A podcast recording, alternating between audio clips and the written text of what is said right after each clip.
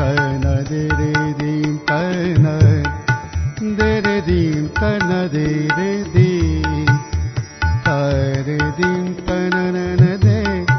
नमस्कार उज्यालो रेडियो नेटवर्कको कार्यक्रम श्रुति सम्वेकबाट प्राविधिक साथी प्रवीण श्रेष्ठसँगै म अच्युत किमेरेको स्वागत छ श्रुति सम्वेकको आजको श्रृङ्खलामा पनि हामी भुवनरी सिगदेलको उपन्यास रमिला नानीको वाचन लिएर आइपुगेका छौं। शुक्रबारको श्री- श्रुति सम्वेकको श्रृङ्खलामा हामीले रमिला नानीको वाचन सुन्दै आएका छौं। गएको साता छैठौं श्रृङ्खलासम्म वाचन सुन्यौं। छैठौं श्रृङ्खलासम्म पुग्दा रमिला नानी दरबारभित्र गएकी छन् नाचगान सिक्दै छिन् र आफूभन्दा उमेर बढी भएका दिदीहरूको क्रियाकलाप हेर्दै र नानीले के गर्नुपर्छ भन्ने कुरा सिक्दै छिन्। युवराजसँग कसरी नानीहरू बस्दा रहेछन् कसरी जाँदा रहेछन् र दरबारमा नानीलाई किन राखिँदो रहेछ भन्ने कुरा बुझ्ने क्रममा छिन्। दस वर्षकी रमिला नानी अब बिस्तारै दरबारमा हुर्कँदैछिन् सुनौ रमिला नानीको सातौं श्रृङ्खला पृष्ठ एक सय तीसबाट।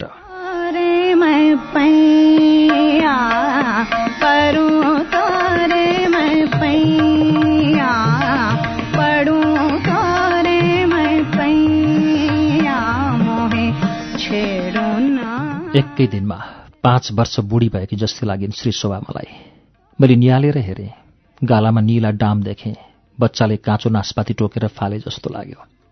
ती डोबहरू दाँतकै थिए लहरै थिए निला डामहरू नासपातीमा बच्चाले गाडेका दाँतका डोब जस्तै। मानौ यिनलाई बिरालोले मुसाला जस्तै चिथोरेछ त्यो निर्दयीले। दुलाहाले माया गर्छन् भन्थे। अनुहारभरि यस्तो नीलडाम पारेर पनि कहीँ माया हुन्छ। श्री शोभा आँखा चिम्लेर उत्तानो सुतेकी थिइन्। मैले बिस्तारै आफ्नो हात उनको निधारमा राखेँ। निकै तातो थियो बिस्तारै भने दिजु तपाईँलाई ज्वरो आए जस्तो छ। एक्कासै उनले मलाई अँगालो हालिन् र आफूतिर तानिन्। मेरी प्यारी रमिला बहिनी। अबदेखि म तिमीलाई बहिनी भन्छु। तिमी मलाई दिदी मात्र भन। चाहिँदैन मलाई यस्ता कुकुरले दिएको नाम। मलाई मेरै नाम राम्रो छ मिठ्ठु। तिमी मिठ्ठु दिदी नै भन मलाई है। उनी भाव विवल भइन्। मेरो निधार र गालामा चुम्मा गरिन्। यसो गर्दा मलाई उनका कलेटी बसेका ओठ बिजाए। उनको अँगालोमा अपार आनन्दको महसुस भयो। चित्त दुख्ने आफन्तले आफूमाथि मायाको गाग्रो नै खनाए जस्तो।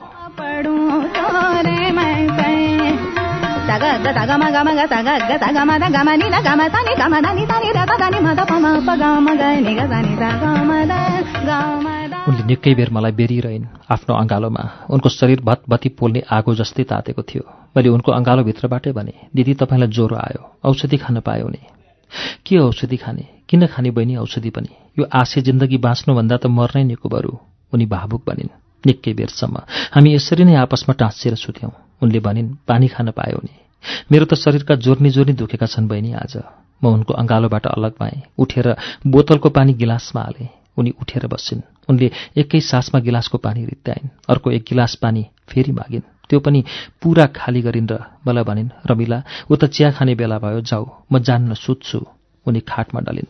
मैले विचार गरेँ चिया खाने ठाउँमा तालिमामा पनि आएकी होलिन्। श्री शोभा बिरामी भइन् भन्ने खबर गर्नु बेसै होला। म जुरुक्क कोठाबाट निस्केँ। फटाफट भोजन कक्षमा बसेँ। तालिमेमा गोलो टेबलपट्टि बसेर चिया खाइरहेकी थिइन्। म उनको अगाडि गएर ठिङ्ग उभिएँ। उनले मलाई हेरेर भनिन् चिया खाऊ रमिला खोइ त श्री शोभा आइन? दिजुलाई सन्चो छैन। ज्वरो आएको छ।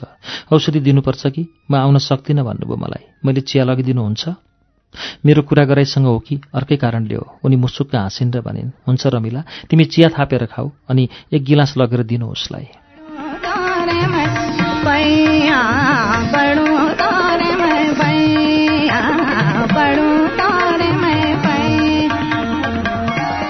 मैले चिया थापेँ। लामो टेबलपट्टिको छेउको मेचमा बसेँ।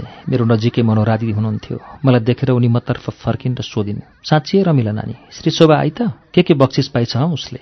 आउनुभयो तर मलाई केही पनि थाहा भएन दिजु। उनको बक्सिसको कुरो किन हो मलाई मन परेको थिएन। बक्सिससँग निकै उत्ताउली जस्तै लागिन् मलाई मनोहरा। मैले छिट्टै चिया खाइसकेँ। अनि एउटा गिलासमा चिया थापेर म आफ्नो कोठातिर लागेँ। चिया टेबलमा राखेर किलामा झुन्ड्याएको रुमाल झिकेँ। बोतलको पानीले अलिकता भिजाएँ त्यो रुमाल। नजिकै गएर भने दिजु मैले तपाईँलाई चिया लाएँ। उठेर यो रुमालले मुख पुछ्नुहोस् बिस्तारै उठिन् उनी। भिजेको रुमालले आफ्नो मुख पुछिन्। अनुहारतिरका कपाललाई पछाडि पन्छाइन्। दुवै गालाका नील डाम अझै प्रष्ट देखेँ मैले। सोधेँ दिजु दुवैतिर गालामा निला डाम बसेका छन्। के भएको त्यो? भोको बाँदरले कटमिरो अम्बा टोकेको। के हुन्थ्यो अरू? को युवराजले हो दिजु? हो त्यही जङ्गलीले। बसेर उनले चिया खाइन्। म आफ्ना आँखा उनको अनुहारमा गाडेर कतै हराएँ। छ्या यो नानीको जिन्दगी मलाई राम्रो लागेन। दरबार भनेर मात्र के गर्ने? जहाँ कि नानीले आफ्नो मन खोलेर बोल्न सक्दिन इच्छा लागेको कुरा गर्न सक्दिन उसलाई बक्सिसको थुप्रोभित्र पुरिदिए पनि के अर्थ? कसो कसो मलाई त मेरै चोक मजा लागेर आयो त्यो दरबारभन्दा। उनै मेरा गट्टा खेल्ने साथी प्यारा लागे यी बक्सिसका भोका नानीहरूभन्दा। मलाई मेरै गरिब आमा बाबा प्यारा लागे युवराज जस्तो बाघको खोरभित्र यी सुकसुकाउँदा श्री शोभाहरूलाई घचिटिदिने तालिमेमा भन्दा।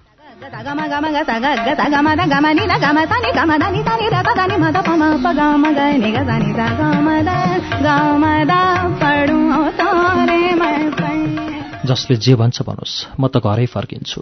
मलाई पनि त्यो चितुवाले अवश्य झम्टिन्छ। चिथोर्छ एक दिन जसरी हिजो श्री शोभा दिजूलाई दार्यो। यी दिजूलाई अलि सन्चो त होस्। म घर फर्किने कसरी भनेर सोध्छु यीसँग। कसो एउटा बाटो फेला नपर्ला खोजी गरेपछि।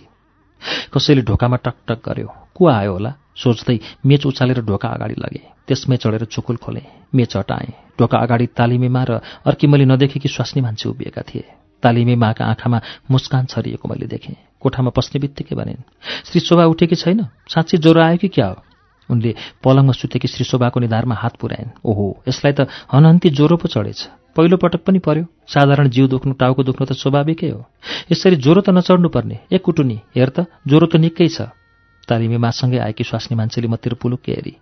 उसका आँखा गाजले र लाम्चा थिए। मुख हेर्दै बढी कुरौटे छाँटकी। ऊ पलङनिर गएर छामछाम छुमछुम पारेर भनी ए नानी उठ त हेरौँ। श्री शोभाले उठ्ने प्रयास गरिन्। कुटुनीले हात समातेर भर दिए पलङबाट तल ओह्राली अनि हात समातेर भित्रपट्टिको लुगा राख्ने कोठामा लगी। तालिमेमा मेचमा बसिन्। म ढोकानेरै उभिएँ।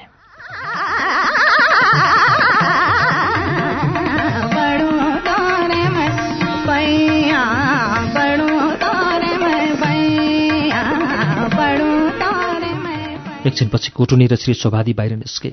कुटुनीले भने लौ आराम गर अलिक करकमरकमा परिछ। यस्तै त हो पहिलोचोटि। मोज पनि गरिस् नि। यसो उसो त भइहाल्छ। म औषधि दिन्छु त्यो खानु। हेर यो एक गोली त अहिले नै खानु। अनि अरू चाहिँ दिनमा तीन पटक खानु पानीसँग। यो मलम दिन्छु एउटा। सफा गरेर दिनमा तीन चार पटक लाउनु। अनि बक्सिस कतिको हात पारिस् त? खोइ ऊ त्यहीँ छ। मजेत्रोमा सङ्केत गरेर उनी पलङमा सुतिन्। तालिमेमा उठेर त्यो मजेत्रो टेबलमाथि राखेर पोको फुकाइन्। पोकोमा काजु र बदामका चार पाँचवटा प्याकेट थिए। नोट गरिन् एउटा सिक्री थियो सानो सुनकै होला नै। एउटा सेता गेडाको माला थियो। बस यही नै हो पोकोभित्रको बक्सिसको थुप्रो।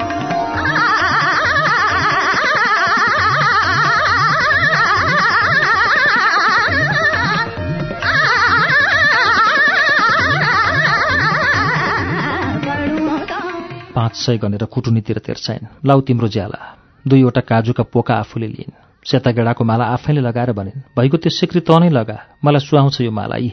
अब अरू साथीलाई पनि बक्सिस बाँड्नुपर्ने? खोइ के बाँड्थेछ अब? यो त हदैकी लाठी परी छ। रित्तो हात पो फर्किन्छ खोपीमा पुगेर पनि। लौ खाना खाने बेला भयो। खाना नखाए ओखतीले सर गर्दैन। आइज है। यति भनेर दुवैजना बाहिरिए। उनीहरूको चालामाला देखेर म पनि जिल्ल परेँ। संसारभरिको घृणा समेटिएर मेरो चित्तमा पोको परे जस्तो महसुस भयो मलाई। म भोजन कक्षमा पुग्दा सबैजना खाना खान लागिसकेका थिए।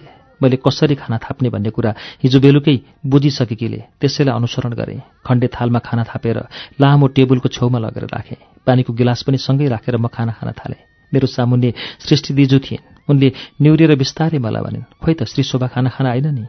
दिजुलाई सन्चो छैन। ज्वरो आएको छ। त्यसैले खान्न भन्नुभयो। बक्सिस नबाँड्ने बाहना हो त्यो। अरू पाका दिदीहरूले त त्यस्तो बाहना गर्थे गर्थे। सोझी भनेको त के को सोझी हुन्थ्यो त्यो? उसले पनि त्यही सिको सिकिसकेछ। म केही पनि बोलिनँ। अर्काको व्यथालाई पटक्कै नबुझ्ने कस्तो स्वार्थी मण्डली हो यो। सन्चो छैन भनेपछि यो हो र के भएको बिचरीलाई भनेर सोध्नु त कता कता साथी त्यसरी खङ्गारिएर डलेकी छे। त्यसलाई कठै भनेर ओखती मुलाको कुरा गर्नु त कता कता उल्टै बक्सिस बाँड्ने आतुरी पो छ यहाँ। छ्या मेरो वरिपरि घृणाको बादल मडारियो।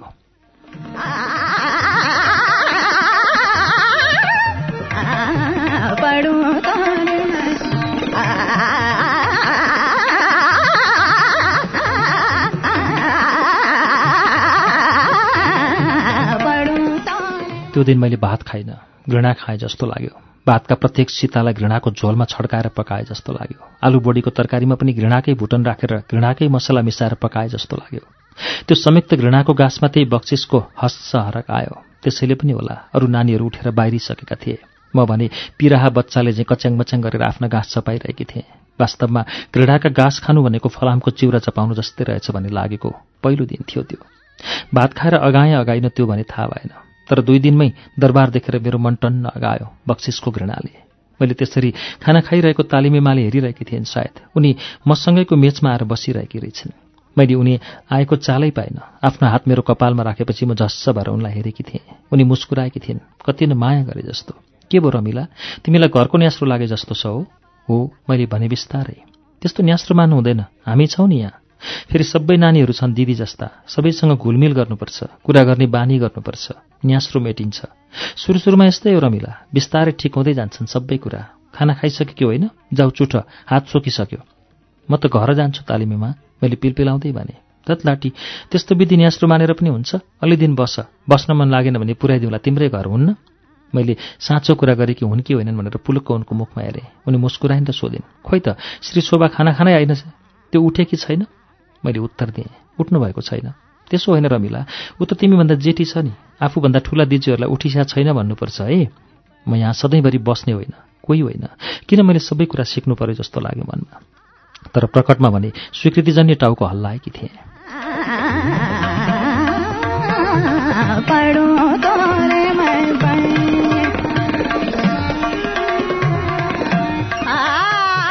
म उठेर चुट्न गएँ। चुटेर फर्केँ। उनले भनिन् आज नाचगानलाई छुट्टी छ।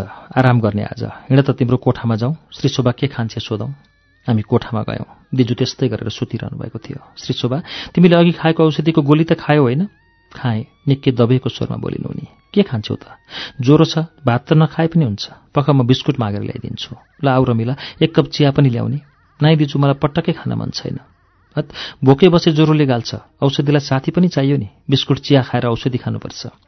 इच्छा र अनिच्छा मिसिएका मेरा पैताला आधा आधा थिए। दिजुलाई केही खुवाउने कुराले एउटा पैतालो बढी उत्ताउलो थियो। यो चण्डालिनीसँग जानु परेकाले अर्को पैतालो घसारिएको जस्तो थियो।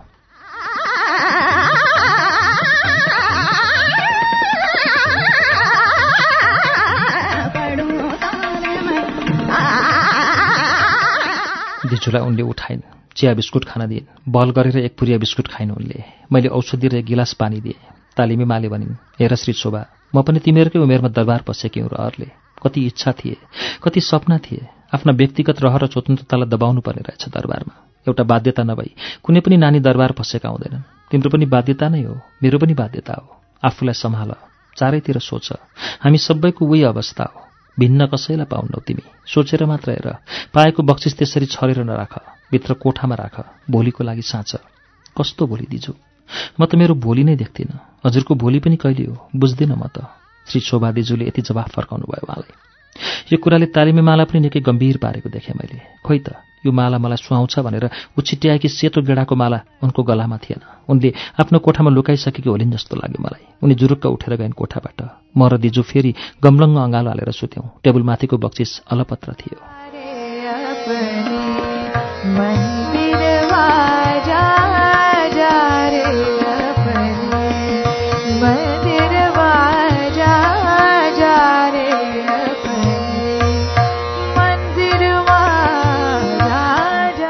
समय हिँडेको चाल नपाइने मात्रै हो।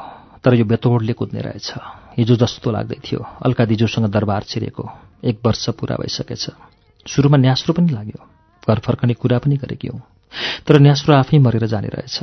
घर फर्कने कुरामा श्री शोभा दिजुले पनि राम्रो सल्लाह दिनु भएन। फेरि घर फर्किन सम्भव पनि रहेनछ। मलाई फकाउन मात्र तालिमेमाले घर फर्काउने सहमति जस्तो जनाएकी रहेछन्। सबै जोटो रहेछ त्यो। श्री शोभा दिजुसँग मन मिलेकोले समय कटेको ख्यालै हुन छाड्यो। वर्ष दिनमै मैले धेरै कुरा सिकिसकेकी थिएँ। आखिर सङ्गत न हो रात दिन एउटै मात्र कुरा रटाएपछि सुगाले पनि मानिस जस्तै बोलेर रहेछ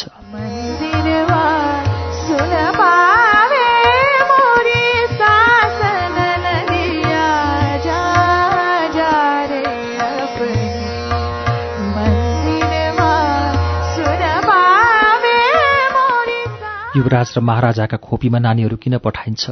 त्यहाँ के हुन्छ? त्यो कुरा मैले पनि खुलस्त बुझिसकेकी थिएँ। मलाई सबैले रमिला चतुरी छे भन्थे र यो सुन्दा म फुर्किन थालिसकेकी थिएँ। नाचगानमा पनि मेरो रुचि निकै बढ्यो। मेरो नाच र मैले गाएको सुनेर एक दुईचोटि तालिमी माले बक्सिस भनेर पचास पचास रुपियाँ दिन पनि। त्यो रुपियाँले एउटा खोस्टोको भन्दा बढी महत्त्व दिएन मलाई। के काम थियो? दरबारभित्र पैसाको मलाई। जहाँ रूप र जवानी खर्च हुन्छ पैसा खर्च गर्ने बजार नै छैन। के काम हुन्छ त्यहाँ पैसाको? मैले समयभन्दा चाँडो बुझेको कुरा यही थियो। समय बदलिएको कुरा झ्यालबाट बाहिर हेर्दा चाल पाउने भए जस्तै झ्यालबाट देखिने रुख बिरुवाका पात झरे भने पुछ माग होला। शिवपुरीको लेखमा सेतै हिउँ जम्यो भने माघे झरी परेछ। रुखमा लहलह पालुवा पलाएको देखियो र चराका चिरबिर बढी सुनियो भने यो पक्का पनि चैत वैशाख हो भन्ने गाह्रो पर्दैन थियो मलाई। बादल गर्जेर आयो डुम्म कुहिरोले ढाकेर रमझम पानी पर्न थाल्यो भने पक्का त्यो साउन बदौ थियो बादल फाटेर घाम लागेपछि मलाई घरको यादले सताउँथ्यो किनभने त्यही बेला दसैँ तिहार आउँथे हाम्रामा। अनि दसैँ सम्झाउन भोजन कक्षमा लगातार तीन दिनसम्म मासु भात दिएकाले पनि सबै नानीहरूले आफ्ना घरका दसैँको टिकोटालो सम्झिन्थे। तिहारमा एक दिन सेलरोटी खान दिएका थिए खाजामा। यी दुई कुरा बाहेक बाहिरको समय बुझ्न हामीले झ्यालको पर्दा हटाएर हेरे पुग्थ्यो तिथि नक्षत्रको दरकार नै नानीहरूलाई किन र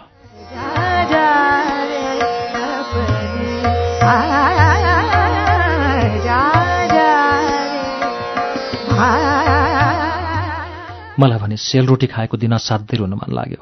श्री शोभादीज्यूको पनि आँखा छलेर भित्रपट्टिको कोठामा बसेर धरधर रोएँ म। भाइलाई सम्झेर मेरो मन त्यसै त्यसै पाकेर आएको थियो। आमाले भन्नुभएको थियो मामा घरमै गएर पनि भाइलाई टिका लगाउनुपर्छ। कठै भर्खर नुहारन चक्कीको चिचिलो भाइलाई छोडेर घरबाट निस्केकी थिएँ म। अब त ऊ पनि टुकुटुकु औँला समातेर हिँड्ने भयो होला। म भए कति माया गर्थेँ उसलाई। बोकेर डुलाउँथेँ। मिठो पापा किनेर खुवाउँथेँ। रमाले त्यस्तो गरिन ओली। त्यो आफ्नै छाँटकी उरन्ठ्याउली छे। अलि घुँगा स्वभावकी छे उसले त अवश्य टिको लगायो भाइलाई। बाबा आमालाई पनि म घरमा नहुँदा ज्यादै खल्लो लाग्यो होला चाडबाडमा। मलाई घरको सदैव याद आइरहे पनि यस्ता चाडबाडमा चाहिँ खप्नै सकिनँ मैले।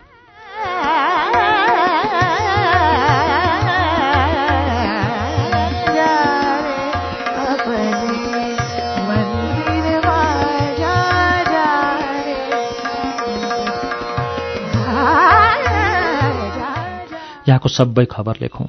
घरको सन्चो बिसन्चो पनि सोधौँ भनेर चिठी लेख्ने विचार धेरै पहिलेदेखि गरेकी थिएँ। तर कलम र कागजै पाइनँ। यो कुरो मैले श्री शोभादीसँग पनि गरेको थिएँ। उहाँले कागज कलम पाए पनि चिठी लेख्ने काम नगर्नु। त्यो चिठी घरमा पुग्छ पुग्दैन शङ्कै छ। चिठीमा खबर वारब्यार गरेको मन पराउँदैन दरबारले। दरबारको भित्री कुरा बाहिर गएर हल्ला हुन्छ रे चिठी लेख्यो भने। बेकार तारो भइन्छ आफै। फेरि यो दुःख कसैले थाहा पाएर पनि के नै सहायता गर्छन् राम्रो? उल्टै छाती पिटेर रुने कराउने हो। त्यस्तै घरको कुनै नराम्रो खबर हामीले पायौँ। ल भन रमिला हामी यहाँ रुनु बाहेक अरू के नै गर्न सक्छौँ? त्यसैले चिठी लेख्ने विचार छोड। यहाँ सुख पाए आफै खुसी हौ दुःख पाए एक्लै बसेर रो। यही भलो हुन्छ। यो अर्थी मलाई मनासेबै लाग्यो। पछि चिठी लेख्ने विचारै छोडिदिएँ मैले। चिठीले चिन्तामाथि चिन्ता थप्ने सिवाय अर्को काम गर्दैन भन्ने लाग्यो। मलाई पनि। यसरी म दरबारभित्र सीमित बन्न पुगेँ राम्रैसँग। मेरो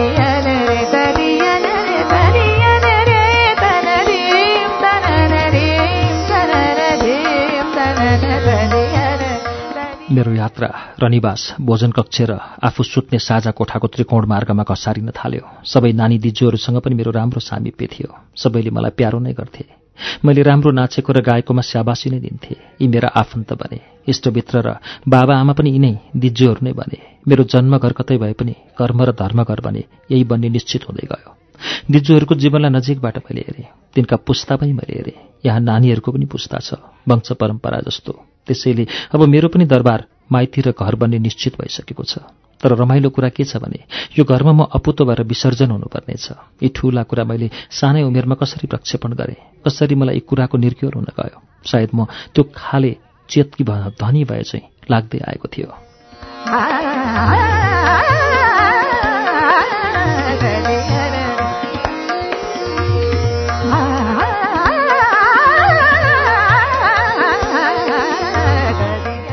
बितेको वर्षभित्र सबैभन्दा बढी युवराजको खोपीमा डाकिने नानी भने मेरी दिदी श्री शोभा नै थिइन्।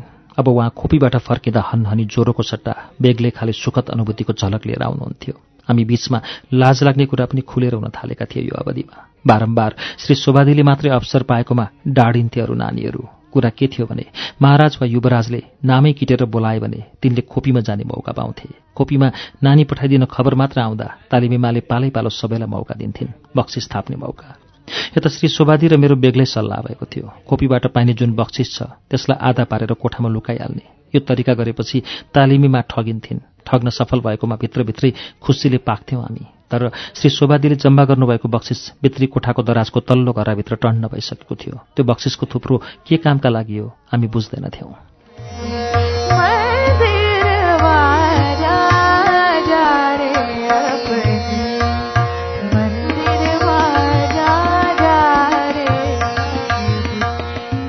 फेरि समय पनि दगुरिरह्यो। फेरि झरी बादल देखियो।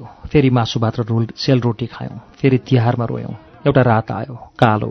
गाई तिहारी औँसीपछिको औँसीको रात हुनुपर्थ्यो त्यो। त्यो रात नानी हजुरमाको देहावसान भएछ। खुल्दुली सुनियो यही हाम्रो संसारमा। हामीले नियमअनुसार साँझमै खाना खाइसकेका थियौँ। आफ्नै कोठामा आफ्नै खाले गफमा मस्त थियौँ। सबै नानीहरूका डोका ढकटकाएर यो दुःखद खबर सुनाउनु भयो तालिमे माले। भर्खर आर्यघाटमा दागबत्ती दिने काम सुरु भयो। अब दुई घण्टापछि प्रियतमा नानी हजुरआमाको नाममा खल्को हाल्नु भनेर जानुभयो उहाँ। हामी दुई घण्टा निदाउन छोडेर रोयौँ। भान्सा बाहिरको भोजन कक्षको गोलो टेबलमा बसेर खाना खाने सबैभन्दा बुढी नानीको नाम थियो नानी हजुर प्रियतमा। उहाँ महाराजाका पनि हजुरबुबाकी नानी हुनुहुन्थ्यो। गोलो टेबलमा खाना खाने अरू दुईजना चाहिँ बुबा महाराजका नानीहरू थिए। कठै प्रियतमा नानी ज्यादै बुढी हुनुहुन्थ्यो। खाना खाँदा घाँटीमा गाँस अड्केर किक्ले किक्लेको हुन्थ्यो। प्रत्येक गाँसलाई पानीको घुटकाले निल्नुहुन्थ्यो बाँच्ने रहर। तँलाई पनि धन्यवाद छ।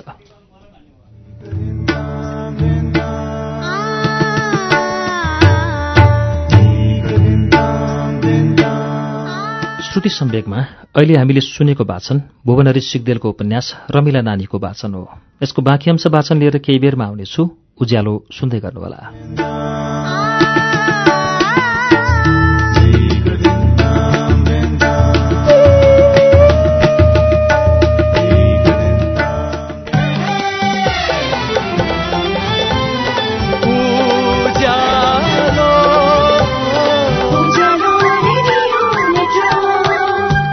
सीधा कुरा प्रश्न विचार। Ujyaalo radio network.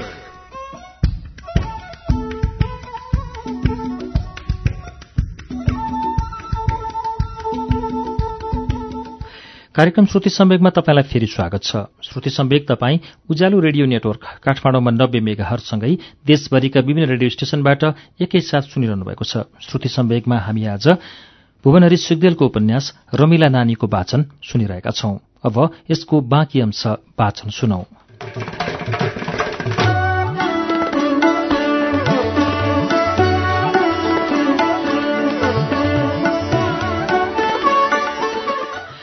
उहाँको पनि जन्मघर हुँदो बाबा आमा दाजुभाइ दिदीबहिनी टोल छिमेक हुँदा हुन् समाज हुँदो। बाल्यकाल बितेको आँगन चोक हुँदो।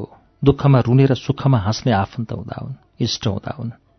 मेरा जस्तै रहर हुँदा हुन् बाल्यकालका गट्टा खेल्ने रहर पुतली खेल्ने रहर जग्गामा सजिएर दुलही बन्ने रहर अर्कै घर संसार जमाउने रहर ती सबै खाले रहर साँगुरिएर दरबारको चौघेरामा च्यापियो एउटा किताब बन्न पुग्यो जिन्दगी।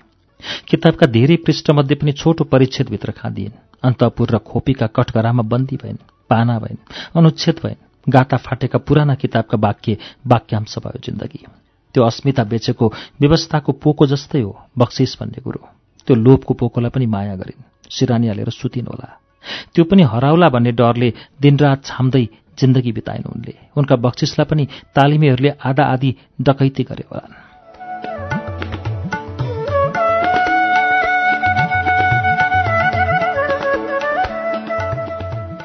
राति दस बजे नानीका खलक स्नानागारमा जम्मा भयौँ। प्रियतमाको नाममा खलको हालेर उनको स्वर्गवासको कामना गर्यौं। त्यो क्षण नानीका परिवार अत्यन्तै गम्भीर थिए।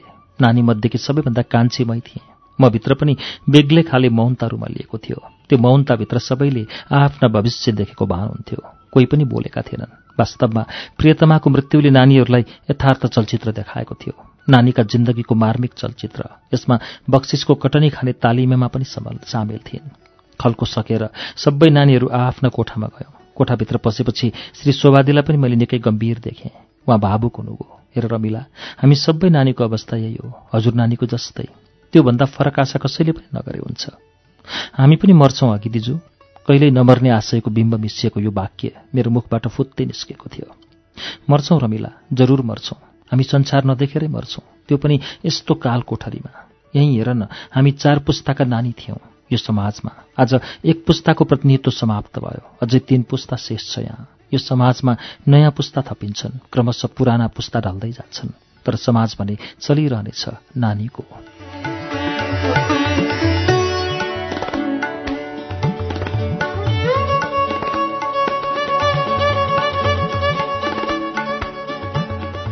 कसरी चार पुस्ता दिज्यू? मैले यो पुस्ताबारे बुझेकी थिइनँ। हेर रमिला गोलो टेबलमा खाना खाने बुढी नानीहरूले दुई पुस्ताको इतिहास बोक्नु भएको थियो। हजुर महाराजा र बुबा महाराजाका पुस्ता। आज हजुर महाराजाको पुस्तामा पर्ने प्रियतमा नानी बित्नुभयो। अब त्यो टेबुलका दुईजना बुढी नानीहरूले बुबा महाराजाको पुस्ता बोक्नु भएको छ। अनि अरू दुई पुस्ता नि?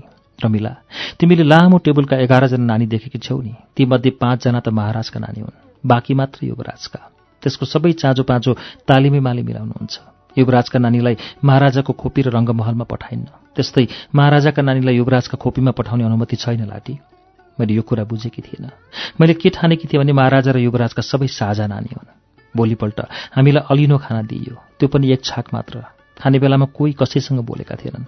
गोलो टेबुलको एउटा खाली मेचलाई हेरेर सबै नानीहरू निहुरिएका थिए। त्यो टेबुलमा अलिनो खाना खाइरहेका दुईवटी बुढी नानीहरूको आँसु खसेर थालमा परेको मैले परेबाट देखेँ।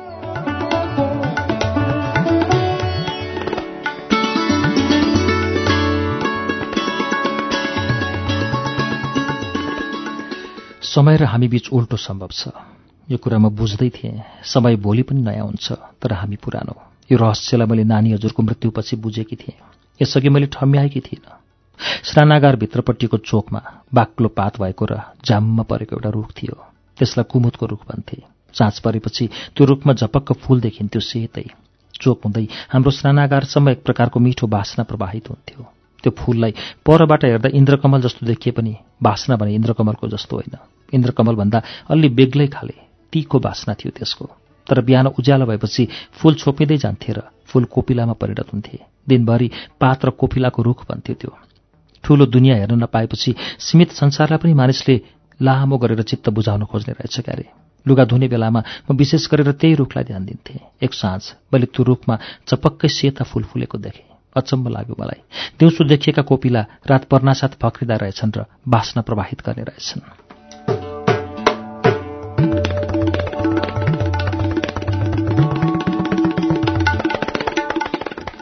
किन हो नानीहरूको जिन्दगी पनि त्यस्तै लाग्यो मलाई। दिउँसो खास काम हुँदैन थियो यिनीहरूको। र निवासको नाचगानमा पनि सबै निपुण थिए। सबैभन्दा कान्छी मै पनि उम्दा नै मानिएकी थिएँ त्यसमा। त्यसैले आक्कल झुक्कल बाहेक दिउँसो नाचगान हुँदैन थियो। नानीहरूले श्रृङ्गार गर्नु पर्दैन थियो। तिनीहरू आफ्नै कोठामा ओइलाउँथे कुमितका कोपिला जस्तै। तर साँझको खाना खाएपछि आफ्ना श्रृङ्गार र सफा पहिरनमा ठाँटिएर र निवासमा मुस्कुराउन जानुपर्ने जिन्दगी भनेको कुमुदको फूल जस्तै त भयो नि। वास्तवमा यो उपस्थिति एउटा खुद्रा पसल जस्तै थियो। बैंस बेच्ने खुद्रा पसल जबानी रित्याउने खुद्रा पसल दुलो फोहोर पर्ला भनेर पसलेले सोकेसमा सजाएर राखेको सामान जस्ता जबानीलाई सुन्दर आभूषण र परिधानले चिटिक्क पारेर बेरे जस्तो सजावट।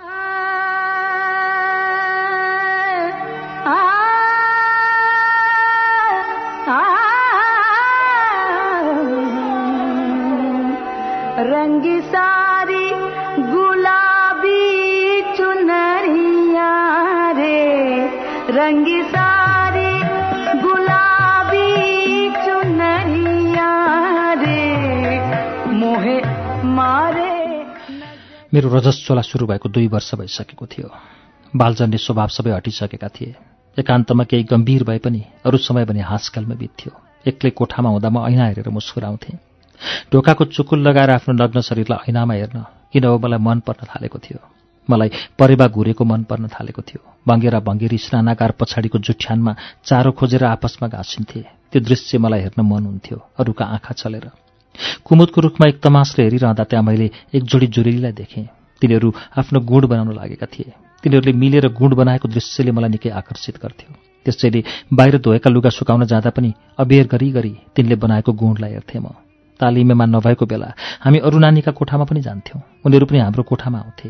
हिजो दिउँसो चिया खाइसकेपछि हामी सृष्टि नानीको कोठामा सुट्ट पस्यौँ। यो उर्वशी कक्षी थियो। यो कोठामा सृष्टि र हेरम्बा नानी बस्थे। तिनका गफ चल्थे। त्यो गफमा लोग्ने मानिसको सम्पर्क र उसँग सलिल क्रीडा नै जोडिएको हुन्थ्यो।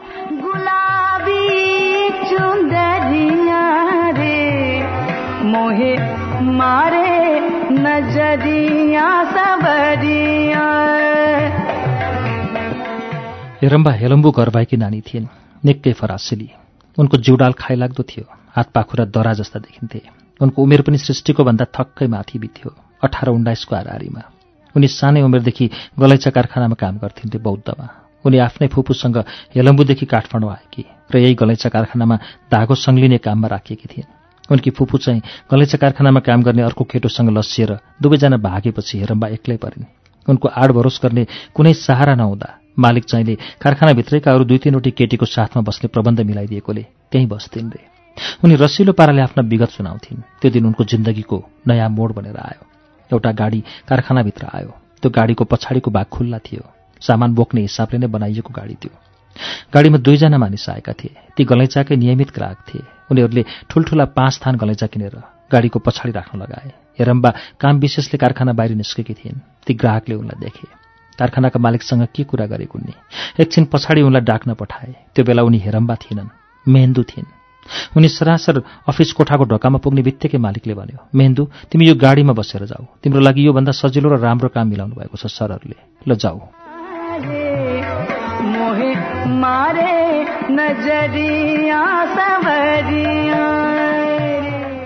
नौ वर्षकी बच्चीलाई गाडी चढेर राम्रो काममा जाने भनेको सुन्दा खुसी नै लागेको थियो अरे। त्यो गाडी सरासर दरबारभित्रै आएको थियो। उनी पनि मेहेन्दुबाट हेरम्बा भएकी थिइन्। यो कुरा हेरम्बाले पहिला नै मलाई सुनाइसकेकी थिइन्।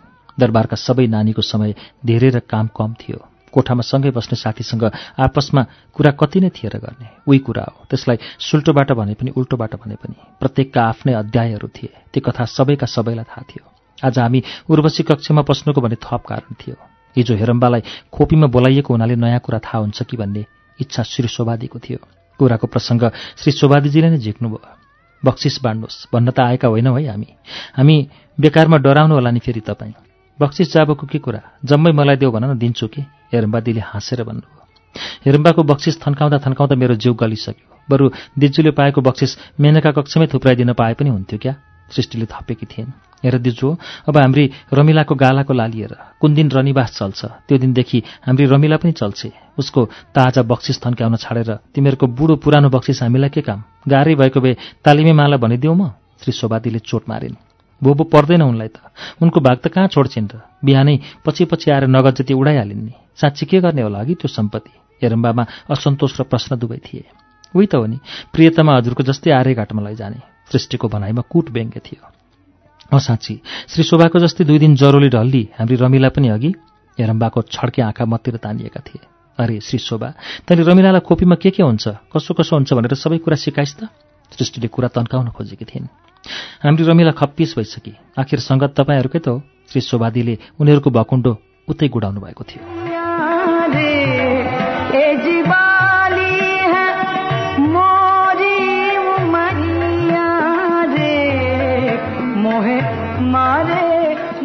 बिचरी रमिला यी छडलीहरूका कुरा नसुन बा। यिनले त उल्टो कुरा सिकाइदेलान् फेरि। उल्टो पर्यो भने भएन फसाद। बरु आऊ मसँग। सबै कुरा सिकाइदिन्छु तर गुरुदक्षिणा चाहिँ चाहिन्छ। पहिलो दिनको बक्सिस। हेरम्बा चञ्चले भनेर उठिन्। मलाई भने एक प्रकारको सरम र उमङ्ग जस्तो सञ्चार भयो शरीरमा। म जुरुक्क उठेर ढोका खोलेँ भागेँ। उनीहरूको गफ सुन्ने इच्छा हुँदाहुँदै पनि म भागेकी थिएँ लाजले। चार वर्ष बितेर गइसकेको थियो। दरबार आएको अस्ति जस्तो लाग्छ। घरको सम्झनाले सुरुमा धेरै सताएको पनि हो। सायद धेरै चस्किने काँडाको चाँडै खिल बन्दो रहेछ। अहिले त्यो सम्झनाको खिल छोयो भने दुख्छ होइन। सामान्य भइसकेको थियो। अलि बढी सम्झना चाहिँ राधादीको बिहेको आउन खोज्थ्यो। घरमा भएको भए आमा बाबा पिरोलिनुहुन्थ्यो होला। रमिलाको बिहे गर्ने उमेर हुन लाग्यो भनेर। दुला खोज्ने चर्चा गर्नुहुन्थ्यो होला आफन्तमा। आफन्त भनेका पनि उनै त हुन्। श्री चिया दिजुका आमा अल्का दिजु पिनाजुहरू नि मामागर थरीथरीका कुरा आउँथे होला दुलाका। पढे लेखेको ज्ञानी इलममा लागेको कुटुम्ब। असल जस्तो लाग्यो भने त्यतापट्टि कुरा चलाउने इच्छा गर्नुहुन्थ्यो बाबा आमाले पक्कै पनि। कुरो मिल्ला जस्तो भए पनि बिहे गर्ने खर्च कहाँबाट जोरजाम गर्ने भन्ने विषयमा भने उहाँहरूलाई ज्यादै छटपट्टि हुन्थ्यो। दुखम सुखम बाको तलबले घर खर्च चल्थ्यो नै। चलेको पनि के भन्ने? खर्च निमोटेर महिना दानेको भन्नु पर्यो त्यो। मेरो बिहेको चिन्ता त परेन नि म दरबार पसेपछि।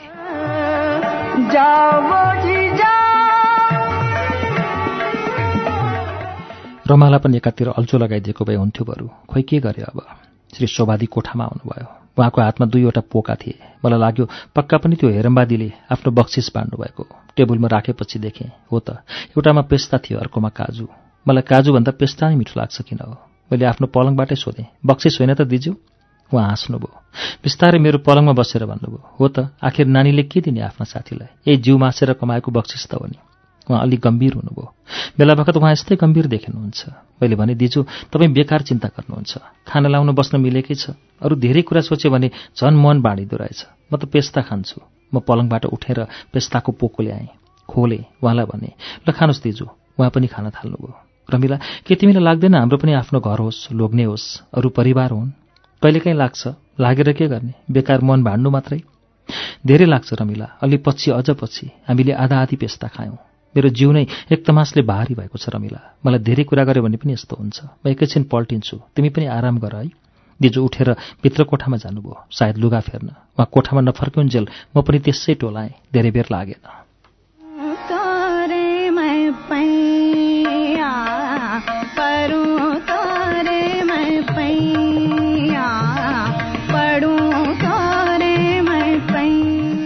उहाँ आउनुभयो र आफ्नो पलङ असरल्ल परेर सुत्नुभयो। घोप्टो परेर सुत्नु भएकोले उहाँको शरीरलाई एकहोरो हेरेँ मैले पारदर्शी सेतो गाउनभित्र। उहाँका अङ्गहरू एक किसिमले छर्लङ्गै देखिन्थे।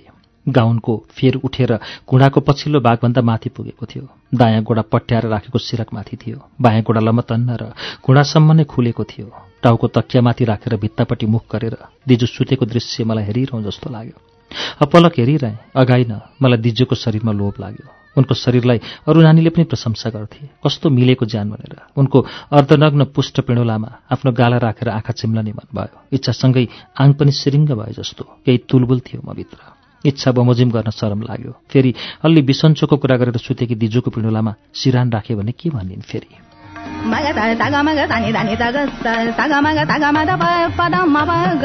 सा पढूं करे मैं पै मग ता नि धा नि उनका दुवै हात पनि तकियाकै दायाँ बायाँ फैलिएका थिए।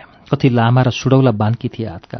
यी दुवै हातले मसक्क मलाई कसिदिए हुन्थे जस्तो पनि लाग्यो मलाई। मैले उनको शरीरले किचिएको छाती हेरेँ। रोटी बेल्न तयार पारेको गिलो पिठोको डल्लोलाई बेल्नु अघि थ्याप्पा हातले थिचेको बान्की देखेँ। मैले मन थाम्न सकिनँ। म दिजुको पलङको छेउमा टुस्स बसेँ। पलङमा सानो हलचल भयो। के भयो रमिला? केही होइन दिजु। मलाई पनि तपाईँसँगै सुत्न मन लाग्यो। मेरो बेतुक कुरा गराइले। उहाँले मतिर फर्केर भन्नुभयो। रमिला तँलाई कुरकुरी बयस सल्केको छ। अनि बेला पनि यस्तै हो यो गरौँ कि त्यो गरौँ हुने। यसो गरे पनि सन्तोक नहुने। उसो गरे पनि आनन्द नहुने। ल वा उनको अँगालोमा कसिएँ म।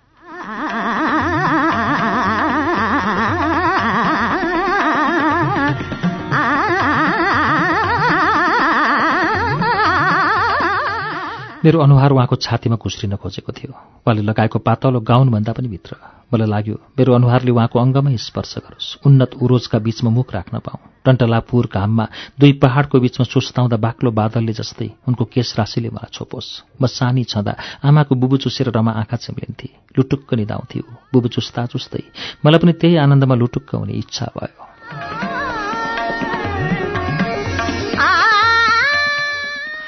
रमाको अवस्थासम्म पुग्न दिजुले दिनुहुन्न होला। झर्केर आफ्नो अँगालो फुस्काइदिनु भयो भने अहिले मिलेको आनन्द पनि उम्किन्छ फेरि। यतिखेर उहाँको धड्कन मेरो बायाँ गालाले महसुस गरिरहेको थियो प्रष्टसँग। सायद दिजुलाई पनि केही राहत भए जस्तो लाग्यो। उहाँको जिउ पनि भारी छ भन्नुहुन्थ्यो नि अघि। रमाको जस्तै आनन्द प्राप्त गर्ने इच्छा प्रबल थियो मेरो। त्यसमा दिजुले प्रतिकार गर्नुहोला जस्तो लागेन। म दिजुको अङ्गमा टाँसिरहेँ। मलाई पनि रमाला जस्तै आनन्द प्राप्त भयो।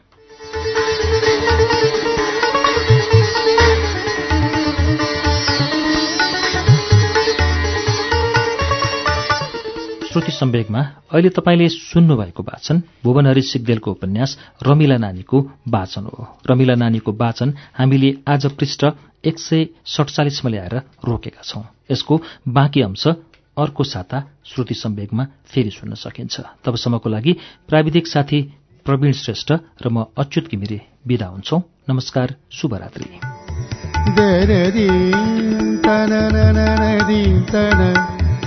da da